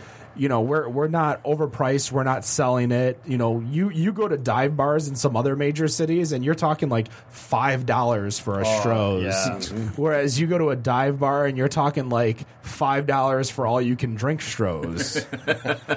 And go to go to like New York, for example. I remember going to New York and I drank like a Brooklyn Lager and it was on happy hour and it was like six fifty. I was like, "That's the happy hour price." Like, yeah, that's a really good deal. And I'm thinking, "Oh my god, where am I?" Cost of living. But it's New York. Yeah. It's New New York. York. I was It's right in the heart of the world, right there. Well, that's the thing. Like, go even going to the breweries in Chicago too. Like, the prices were a lot more expensive. Mm-hmm. Um, going to Half Acre, uh, Oh, yeah. Begyle, Totally agree. Dovetail. You know, the the prices on the board. I'm like, this isn't what I normally pay for all these things. And I mean, I'm not even in downtown. Uh, in the downtown area, I'm like north of Wrigleyville. I'm I'm close to like the northern part of Chicago, the the bad part of Chicago. Well, south side is bad. The north side's pretty bad too. I'll, I'll show you photos of the no-tell motel I went to. Oh, Yeah, I'm like, what are you talking about in the North End where that's bad? I don't, I don't know that area. we're, we're, we're talking. I lived north, in Chicago. We're talking know my north of way around. Wrigleyville. We're talking. Yeah. Yeah, there's there's a few pla- like the, the this is how bad my motel was. There was a lock on the remote, so nobody stole it. um, a lock on the TV, the CRT TV that was hanging in the corner, and it wasn't like a big CRT because it was hanging. It was like a 20 inch something that like I got a hand me down in 1995 from my parents Took like because five they minutes to warm up. well, I, I didn't even bother watching TV on this thing. What was so funny though is, is that I, I have a, I have a Chevy Cruze. It's not an expensive car, but it's not a bad car. I had the cheapest car in the parking lot. There was Lexuses and all these things. I'm like Jesus Christ! Like this kind of place, it's so confusing how because it's one of the it was one of the cheaper motels, but. The fact that there was the NRA weekend too, the National Restaurant Association weekend, which is huge in Chicago. So everything that's two, three times the price, no matter where you go. I oh man, that that was a fun trip. And then I did the uh, Malt Row. That would be fun. Like if, if you want to do a brewery tour, Malt Row, which is in Chicago, it's literally one road, and it you you drive it. It parallels the train station or the train tracks. As you drive it, there's I think six breweries within a mile, mile and a half. So you could technically walk it. I wasn't. I was. I was going there having like a few samples and then hopping from each one. I wasn't even like, like I'm not going to get drunk. Not going to get drunk. And then I found the cider bar that was up there that had like a hundred different ciders available. A hundred. A hundred. Wow. Yeah, that, that was their their shtick. Is they had a bunch of, and then I walked in and I'm like, if I drink here, I'm gonna get hammered. I'm gonna walk out now, and I'm going to go get food. that's that's the bad thing. You know, you, you talk about driving and you're traveling and doing all these things, going to all these places, and you want to go to all these breweries and try all these beers, and you're like, I need to get home safe. I Yeah. can't I can't drink and drive and like get completely wasted. Nope. So it's Wasted. That's, Schwasted. A, that's a good word. Okay. Mm-hmm. It's uh, shit face wasted. Shit face. Oh, Schwasted. Okay, Schwasted. I'm gonna have to put that into rotation. Yeah. in the ro- in the rotation. Yeah. That's that's the point where you're going to the bathroom to throw up on purpose because you know damn well that if you try to drink all of this alcohol and digest all this alcohol, you ain't having a good morning or night. Wow. you've never you've never been wasted before. Oh, I've definitely been wasted before. No, there's no confusion here. It's it's been a few years for me, but uh, uh, actually uh, actually the last time I was there was the last time I drank straight liquor, and that was 2012. Yikes. I polished a whole fifth of Russian Standard 100. Damn. during the movie. Oh God, what did we watch? I want to say it was Back to the Future. I was gonna say part two. Just just the regular Back to the Future. Um, there's a, a mystery science theater group out of uh, Texas that does uh, mystery science theater for more modern movies, and they did Back to the Future. And every time you saw product placement, you drank. So like every time you saw the Pepsi or the That's DeLorean, Funny. Oh, I like that. so the next time anybody watches Back to the Future, look for product placement and take a drink every time, and then do not call me because you will be hammered. Yep. Did you guys ever see the documentary that's on Netflix about people that are huge fans of Back to the Future and the DeLorean car? Oh yeah. Yeah, what's that called? That was really uh, Um, in- I'm, interesting. I'm, I'm trying to think of the name of it. I Yeah, I I don't. It's seen not on Netflix anymore. It's not okay. Um, I, I want to say I saw it like last winter, maybe.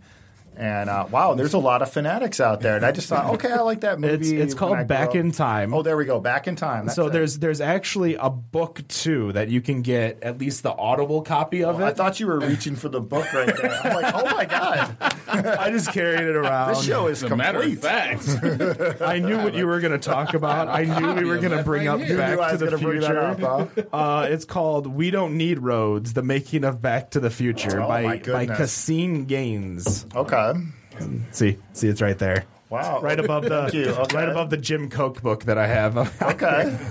so uh, let, let's talk about one more uh, one more news article before we uh, take a break because we spent uh, 35 minutes on Back to All the right. Future and uh, Muling. well, I guess the rest is going to go on this one. Um, I guess do, do we want to talk about this one with the time we have left? Because I figure this one is probably going to go Maybe, over. maybe, maybe we'll talk about it in uh, segment three, depending on where we get to. All right, all right. So I'll, I'll hold off of that one because that one I, I kind of feel like that one's pretty important. Um, obviously, we um, well we know about founders and and their DKML that is being released. Hopefully, this this The malt this liquor. the malt liquor, um, as abbreviated. I believe the the full name is the Dick Kicker malt liquor. I was just gonna ask that. Like, I actually, I, I knew that was the abbreviation, but I really didn't know. I- Dick from- kicker malt. Liquor. I believe that is what it is. That is that's that, gonna go in rotation. That is sure. that is their next uh, barrel age release, and as it sounds, it is a barrel aged malt liquor. Um, supposedly going to be sold in, in four packs. I couldn't find out what the ABV was going to be, but um, I'm imagining, you know, with it being a barrel aged, it's going to be around ten percent. I guess we will we will have to see and, and maybe do a side by side with German Hobo to see exactly, you know. So, so hold on one second, because I, I, I have, you know, in regards to uh, the seafaring ways, there are a lot of puns that go through in regards to I don't see the segue in there. I do. the boats. I I'm do. missing, I'm missing it. Oh, do I we do. plan on having these types of puns for your beer names, or is it Absolutely. absolutely? I would Yeah. imagine it. I Spectacular. mean, there, there's just, I mean, there, there's so many different stories that can be spun into it, and, and uh, you know, whether you're you're a, a, a longshoreman and have worked the docks, or you've worked the decks on a boat, a freighter, or you've worked the small deck on a sailboat. There's stories that go along with that, and you're going to have a lot of those that will be coming out in the name. I, I have a feeling like poop deck porter is going to be. Uh, I'll stay away from that one, but uh, there, there, there'll be some other ones. Yikes. Yeah, we have one, uh, one of our Maybe poop deck brown. Oh. Po- Porter's got the the the um. Oh God, what's the word when when you use the the same letter for the? Oh my Oh, gosh! a alliterative term? yeah. uh, uh, it it has There you go. that, but there you go. So, right. um, so well, but before we take a break, because I, I remember we, we talked about the pale ale. What what are your other? Because you had five more. Oh, we've got uh, a quarter wake stout, which is a, a stout that we do. Uh, I've done for a number of years. Um, we also have um, Presqu'île Pilsner, which is a, a very palatable, easy drinking beer. Um, we've got Long Island Red, which is our Irish red. That is a family recipe of mine that my grandfather brought over from Ireland. So we've just kind of timed it with Round Island, which is a little island that sits off of Mackinac. It's got the famous lighthouse on it, so that happens to be the uh, the logo for the beer as well. Yep. Okay. Uh, and uh, before we uh, take a quick break, because I think uh, segment three is going to be a, a nice little segment, uh, DKML is going to be hitting distro in tomorrow, actually, July 1st. Today's Ah. June 30th. Yeah. July 1st. Uh, check it out. I'm going to have to uh, save some for Dan. I think Dan's actually coming back next week. Oh, cool. Yeah. No, So, have to get- Dan, uh, for those of you who are unaware, Dan drinks malt liquor on the show. Um, he'll drink uh, King, King Cobra, Cobra all the time. Yikes! So uh, we'll be right back. We'll uh, we'll talk about some of the Old Nation that we're drinking uh, and all the other beers that we've uh, we've been tasting. And uh, yeah, we'll be right back with the Better on Draft podcast if I can get the music up. And we are back, Better on Draft, episode ninety. Guests are still here. We're cracking beers. We've got uh, some Old Nation Boss Tweed double IPA. Uh, we had actually their their sour session. Daymouse. We, uh, Daymouse. Shout out to Uh, Travis Fritz. Cellarmen's, yeah. Uh, Travis is actually going to be on the show in two weeks, I believe. Yes, he is. uh, we got Cellarmen's, who we just had on last week. Their coffee cider. Uh, I'm, I'm trying to think. I think we've announced all the other beers uh, that we've uh, cracked Pretty open much. so oh, far. the Tri City. yeah, the Tri City. Yeah. Shout out to uh, Tri City up there. Definitely one of our older shows. Oh yeah. But yeah, so as we're just just grab me a glass. It doesn't doesn't. We we've got plenty of glasses Yeah. out here. Yeah. We use them all. Oh yeah. I guess I'm being a little uh, We too nice oh, I about can the smell cups, that huh? Yeah, we we just a little, that just a little, just a little, just a little. That's enough. just the tip. That's enough. Okay, just the tip. I got it. Just Uh-oh. tip. double IPA for me, that's for sure. So y- y- you mentioned all of these beers. I didn't hear an IPA in there. I just heard a regular pale ale. Oh no, there is uh, there's two of them. Actually. Damn it! I mean, yay! You got to. I mean, the, the bottom line is is that you have to have a beer that's going to um, fit everybody's palate, or at least try to. I mean, you're not going to always succeed, but you do your damnedest to to uh, to be able to do that. I just don't like IPAs. I'm with you. I, I I don't like the bitterness. Like we we've we've had conversations, and one one of the big things that I don't like about a lot of craft beer bars is the fact that so many of them have so many IPAs. And you know, you, you talk about the the first day that Hopcat Detroit opened, and they had the Dark Horse tap takeover of like a hundred of the taps, and like sixty of them were Crooked Tree. And I'm like, I don't need Crooked Tree. I don't need bourbon Crooked Tree and grapefruit tri- cro- Crooked Tree and apple juice Crooked Tree. No, I just I just want something that's malt forward. There you go. It's it's hard to to go and when when I go to these places like you know. I've talked about my terrible experiences at breweries. I, I don't like Half Acre, not at all. I don't like Three Floyds. Going to these breweries and their non IPA beers or non pale ale beers are the stuff that I can get normally. Your your Gumballhead, and I'm like, I, I want to try a beer that's and that's that's what they make. And sure, they're good at it because everybody else tells me they're good at it, so I just believe what they say. But again, like if I want to go to your brewery, I should be able to fill out a um, a, a whole four or five or six flight without hitting an IPA. Well, and uh, I I think that's a problem if I go and I try to fill out a flight and I can't. I have to have an IPA just to fill it out. You won't have to worry about that with us. How many taps are you guys gonna have? We're going to have um, on the front bar. We'll have six on the front bar. There'll be another six on the back bar, and then we'll have four um, set up on the side of the of the back bar, which will be our seasonals. Okay. and then we'll have three porters or stouts. What's your uh, your first seasonals coming up? Uh, I really can't tell you exactly what we've got coming up. Okay. I mean, uh, it's just still a little bit too early. Some of that's going to be released when we do open. Okay. But um, we're kind of holding back on a few things, Ken. That's a surprise. Uh oh, what do we got going on over there? Oh, um, he is uh, absolutely. I, I believe he is fawning over Boss Tweed right now. Do you like it? Yeah, I have to say I haven't had it before. So I, I hear all about it online in the world of beer geekery, and I was like, oh, whatever, Yeah, they- you know. they- but I just took a sip of it, and I was kind of blown away. And I, I know Travis, and I was at um, Royal Oak Brewery, and they, they do a, a really fun uh, thing called Panel every month.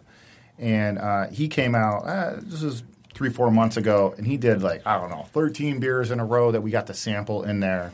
In like a two mm-hmm. hour stretch of time. And then he threw out, he didn't throw this out, but he threw out this experimental beer.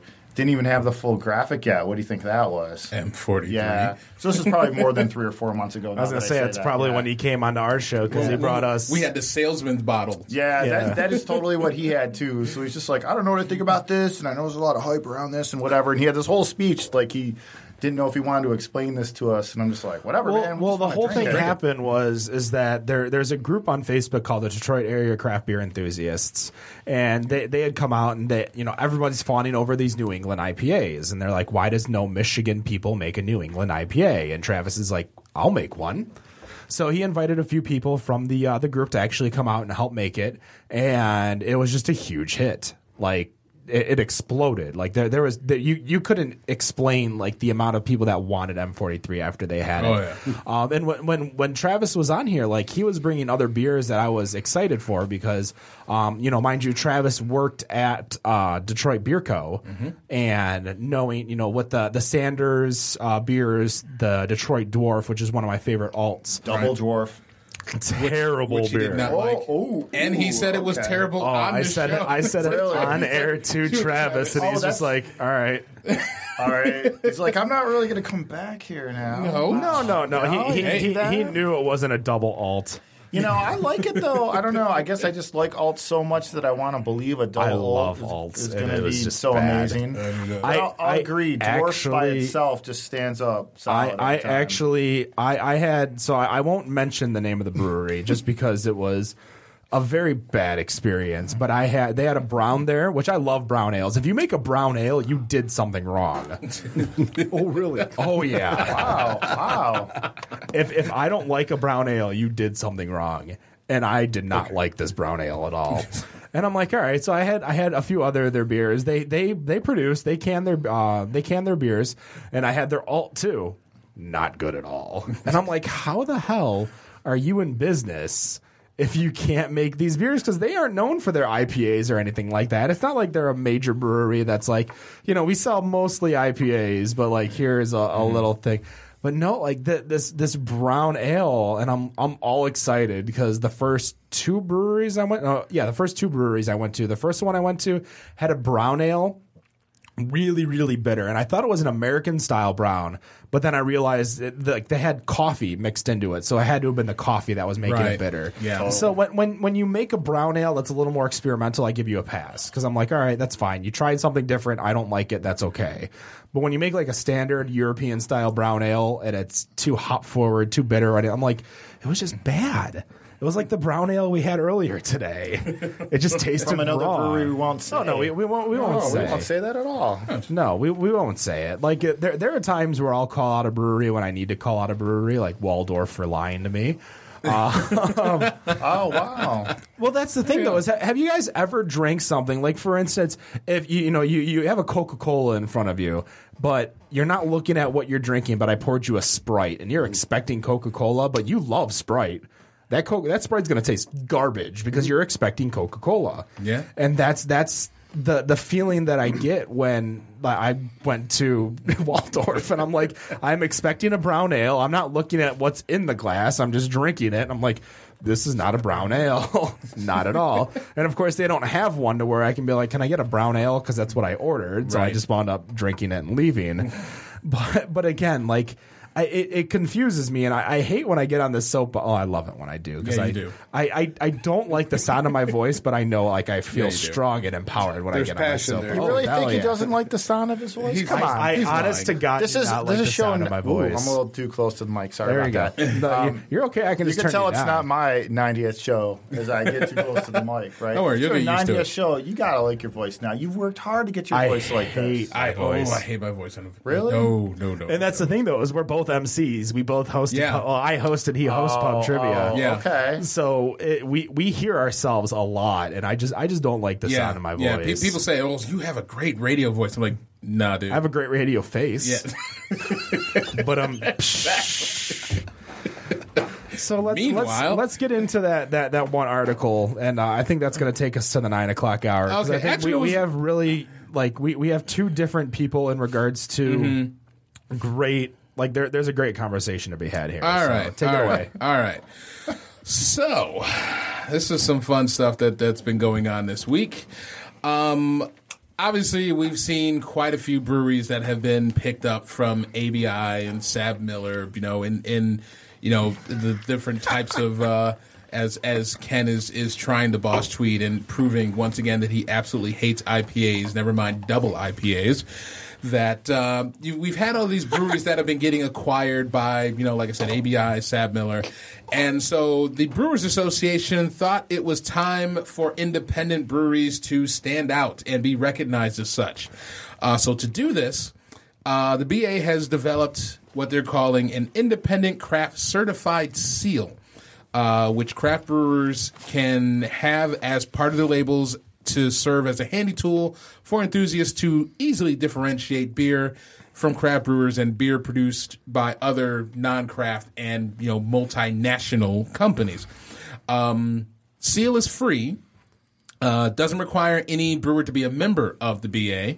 Um, you know, which obviously can't be used by any brewer that is associated with specifically um, ABI's the high end, or really any other brewery that is associated with with any other big beer uh, company. Um, and it kind of some some of the responses have, have pretty much kind of gone o- gone over you know the battle of of what is craft and what is crafty, and there was a lot of um, a lot of responses or some responses that have come from some of the breweries that I've have recently been acquired by the likes of ABI. Uh, now just go through a couple of them. Here's there was one from uh, Garrett Wales at Ten Barrel. Uh, who said, "At the end of the day, the beer does does the talking, not the label on the package, and the consumer makes up their own mind. The problem is that the BA continues to refuse to let the consumer make up their own mind and try to make it up and try to make it up for them. Uh, Andy Ingram from Four Peaks says, when a major trade organization is saying it doesn't matter uh, what's in your glass as long as it's independent, and they're telling consumers that, then that's a big issue. You're saying go ahead and drink crap just as long as you don't support the big guys and it's not healthy and it's not a good way going forward. Um, one of the other notes actually came from pretty much a guy I believe who, I think who runs a high end, Felipe Szpigel. Uh, said, and now comes a piece on you know independence, and for me, the real thinking behind independence is that consumers don't necessarily care about independence.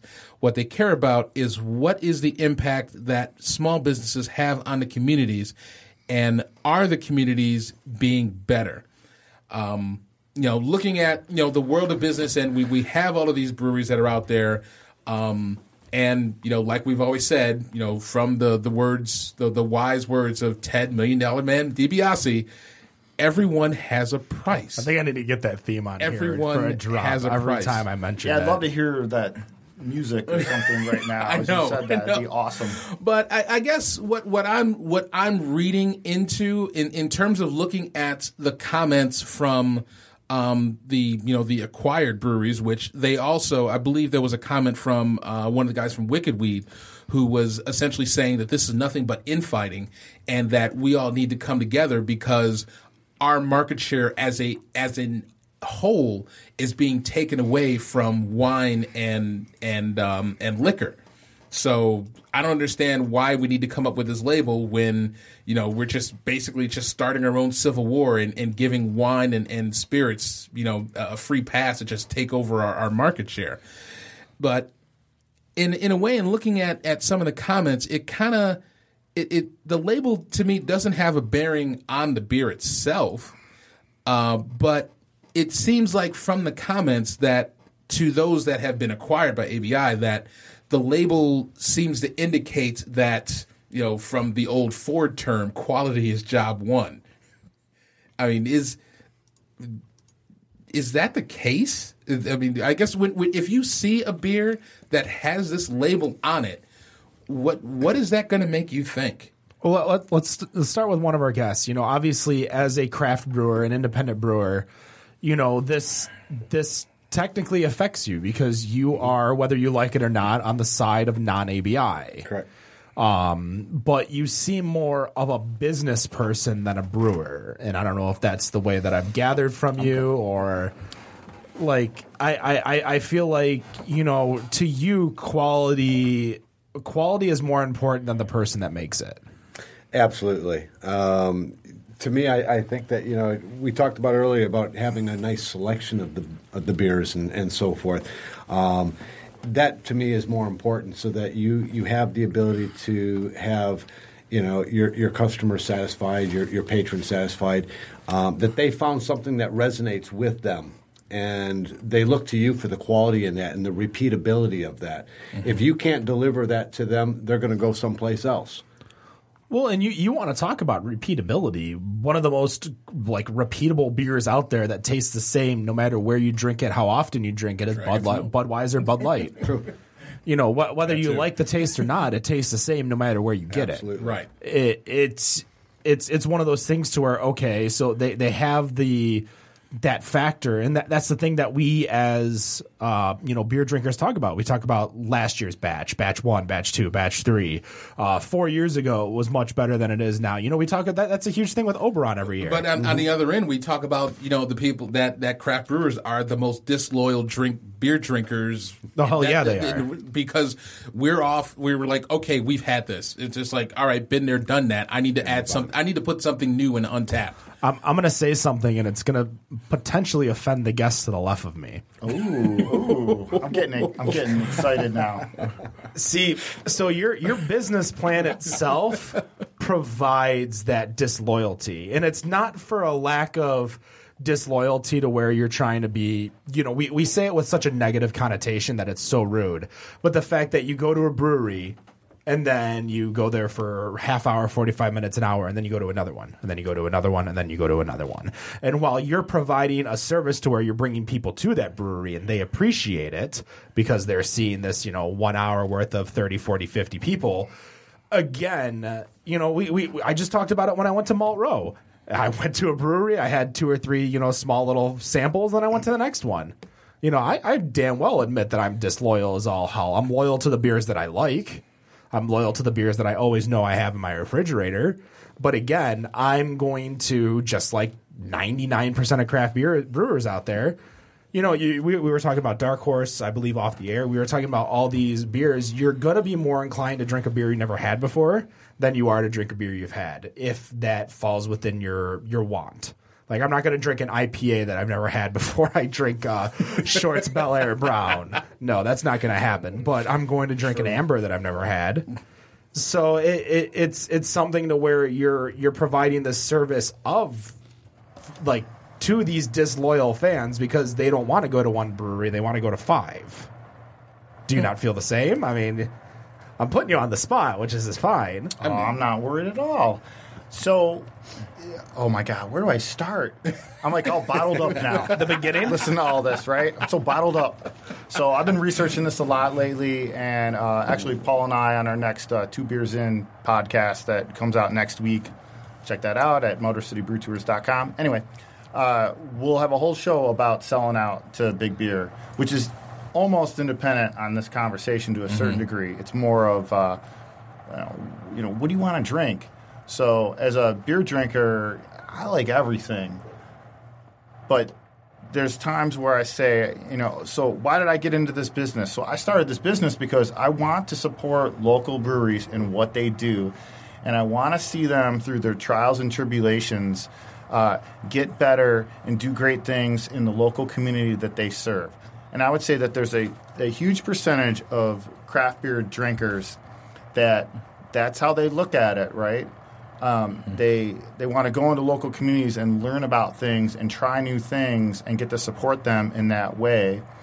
Um, now we also live in this much larger. What I there, there's a term I found this term somewhere. It's called rotation nation. You ever heard that term said before? not. No. So it's what we were just talking about, which is that as craft beer drinkers, we're constantly like trying something new and then moving on to the next thing, and then we're not being very brand or brewery loyal because we're always moving to the new cool things. And like eventually, people will decide that uh, M43 isn't like the bomb anymore, and they'll move on, and then they won't care about Old Nation, which is wrong in my mind, right? But there are people that are now programmed into that because we're constantly rotating so much variety in front of consumers that they don't know where to stop anymore. So uh, that is where a lot of beer consumers are. There's beer consumers that are like that, and then there's beer consumers that are new to craft beer that drank Bud Light all their life, and then now someone put an Oberon in front of them, and they decided they like that, Right. And then that's their gateway beer into that, and then maybe they just drink a lot of Bells now because that's what they got put in front of, and they were very programmed to drink the same beer for so many years, and they found this new cool thing, and they mm-hmm. did that. So as we've diversified craft beer, there's lots of different ways to really answer this question. So as a tour operator, I'm excited to meet people from all those geographies and be like Switzerland. right? What's I Switzerland? Being, I love I love being like Switzerland because Switzerland is neutral as fuck. That's right, man. They're neutral. Hey, I'm neutral. unless it's unless it's like Walldorff Brewery or something. Oh, no. like that, Right, right, yeah, right, right. But, But but, you- yeah, right. So my point is, as a tour operator, I need to be neutral and bring all these different experiences to people. So like. You know, I get asked so often, like, "What's your favorite beer? What's your favorite brewery?" And I'm like, "You know what my favorite beer is right now? What's my favorite beer? Is right now apparently it's Boss Tweed. It's Boss Tweed because I'm holding up that can, and that's what's in the cup in front of me, right? And if you would have asked me that an hour ago, I'd been like, "I don't know, I never had that beer before." It's Dragon Slayer. Uh, Right, yeah, it was Dragon Dragon. Slayer. Yeah, Exactly. Like, 30 minutes ago, it was Dragon Slayer. My Yeah. favorite beer is the beer I'm drinking right now. That's right.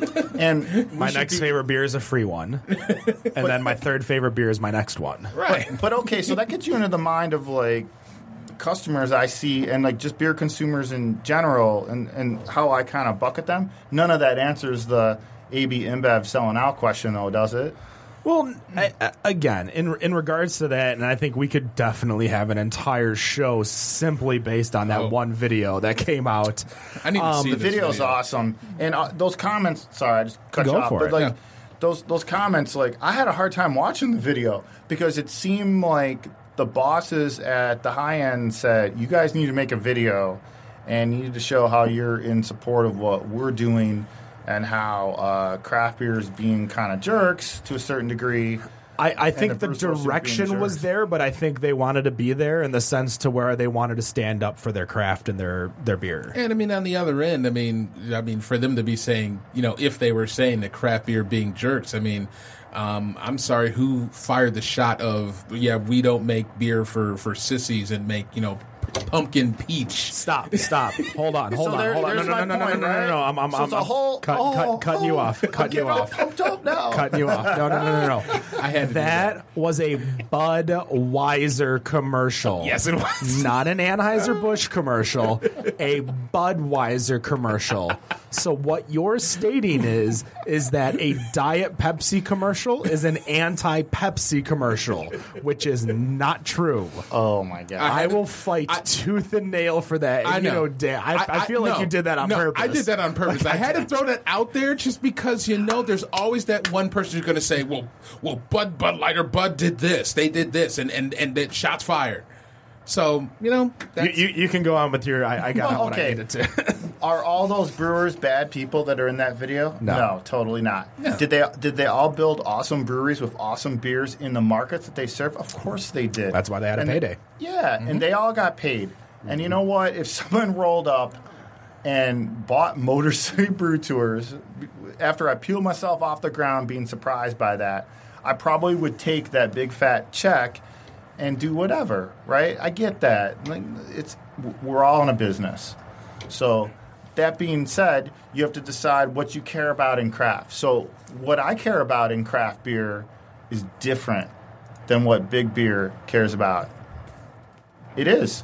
So there's a sub there's a set of people that care about their local community brewery and that's what they want to support. And if there's another way, if my local community brewery also distributes some beer in the local marketplace and there's a way that I could put an insignia on that six pack that called that out in a better way to a consumer that maybe didn't know otherwise, that they're a great local community partner, unlike someone who is much larger and different. like if you put Michigan made, Michigan There you go. only on So- your so think about- six pack. So think about like all these uh, local food products that call out "Made in Michigan," or you're in a, a better uh, grocery store, or even Kroger Meijer, where they say "Made in Michigan" products, and they just call it out. Does that talk about the quality level?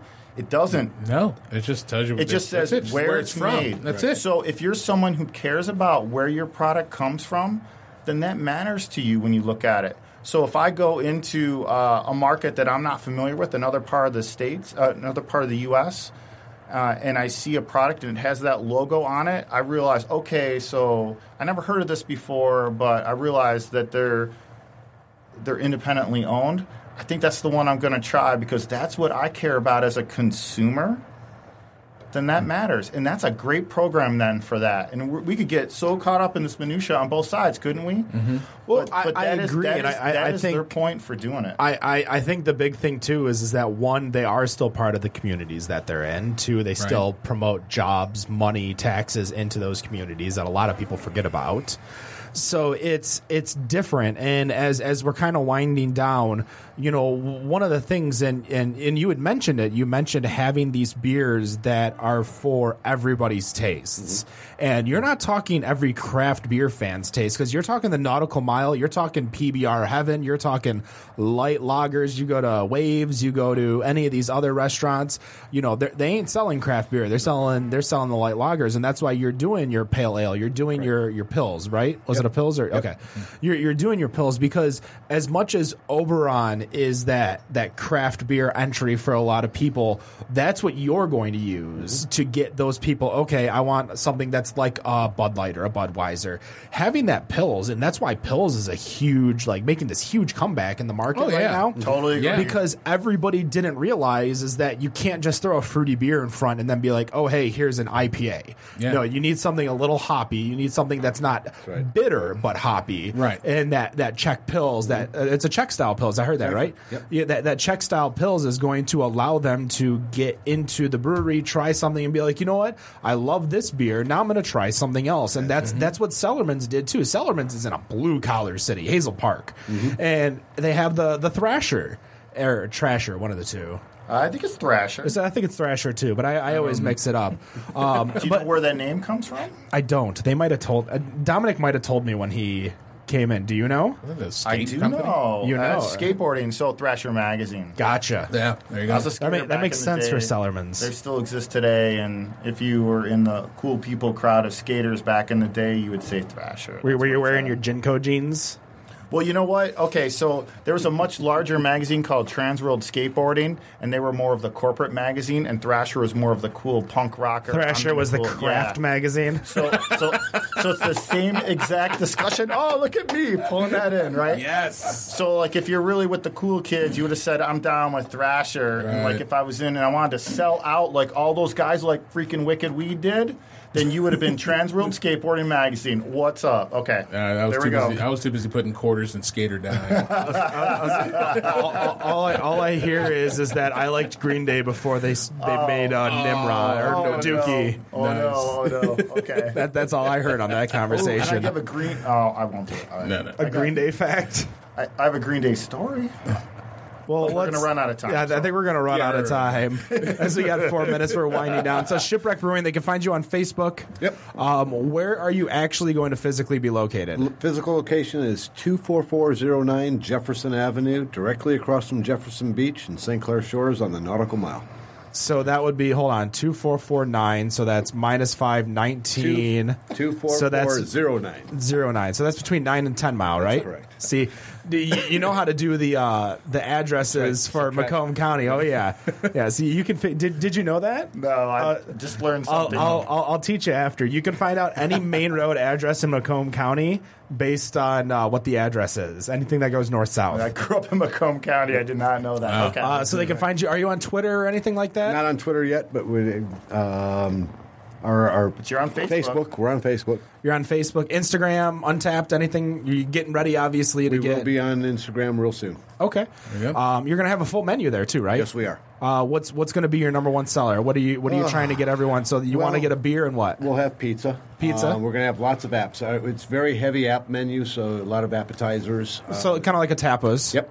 Um, hamburger, cheeseburger, shrimp, um, daily specials, all the good stuff. You guys gonna be trying to catch anything in the uh, the water to bring uh, live, or trying to get anything? Like, no, no. Okay. Lake the table. Is that what you're going for? Lake to table. Well, there, there's, a lot, to there's, a, there, there's a lot of restaurants that do fresh, There's uh, some fresh of that, fish, but, fresh cut. uh, it won't be happening. Are you going to call them appetizers? Don't call them shareables. No. no Don't sir. use that term. You, you don't like share, but what about I don't. tapas? Tapas, small plates. No. No. It's an appetizer. All right. That's right.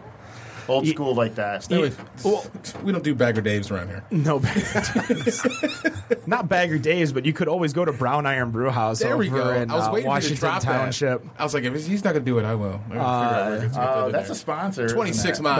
That's 26 Van mile Van Dyke. Go, go check them out. Huge draft list, like 70, 60, 70 60 plus tab. 60 plus. And they're brewing their own beer now. and they're brewing their own beer, so they always have That's a a couple huge of their reason own check 'em beers. out. Um, I always like they're going to be uh, in a couple months. The Oktoberfest where they're going to have a lot of Marzens on draft, uh, which is always a uh, a fun thing to go. Did, I- did I see something about a cake pop and beer?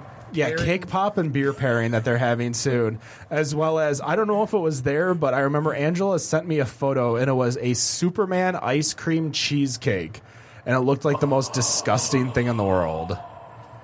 I'm taking Uber. Taking Uber. yes, Uber does go out there.